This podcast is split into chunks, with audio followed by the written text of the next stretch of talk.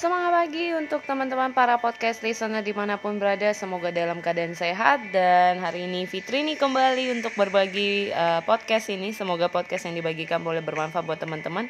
Dan kali ini kita akan bahas adalah Bagaimana sih caranya kalau kadang uh, Kita itu pasti sering ya Orang Indonesia itu paling sungkan Gak enak menolak sesuatu uh, Kadang mungkin kita berpikir ada orang-orang yang kita udah tahu mereka punya niat yang kurang baik gitu ya atau memanfaatkan kita tapi sering sekali kita merasa susah untuk menolak.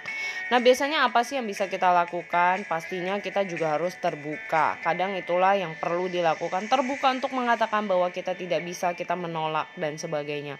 Dan yang kedua adalah bahwa kita harus punya uh, mindsetnya positif gitu loh. Ya apa pun hasilnya mereka nilai, intinya kita be positif kalau kita udah mengatakan apa yang sejujurnya. Dan yang ketiganya adalah just be yourself karena yang sering terjadi orang berubah karena orang lain. Jadi intinya adalah jadi diri anda bukan jadi diri orang lain. Jadi nggak peduli apa yang orang nilai intinya kita sudah melakukan jadi buat teman-teman yang hari ini tidak terbiasa dengan hal seperti itu yuk mulai melakukan. Bukan berarti kita jahat ya tapi di saat kita sudah tahu kita membatasi hal-hal yang seperti itu supaya kita juga tidak merasa uh, diri kita dirugikan untuk itu kita perlu melakukan seperti itu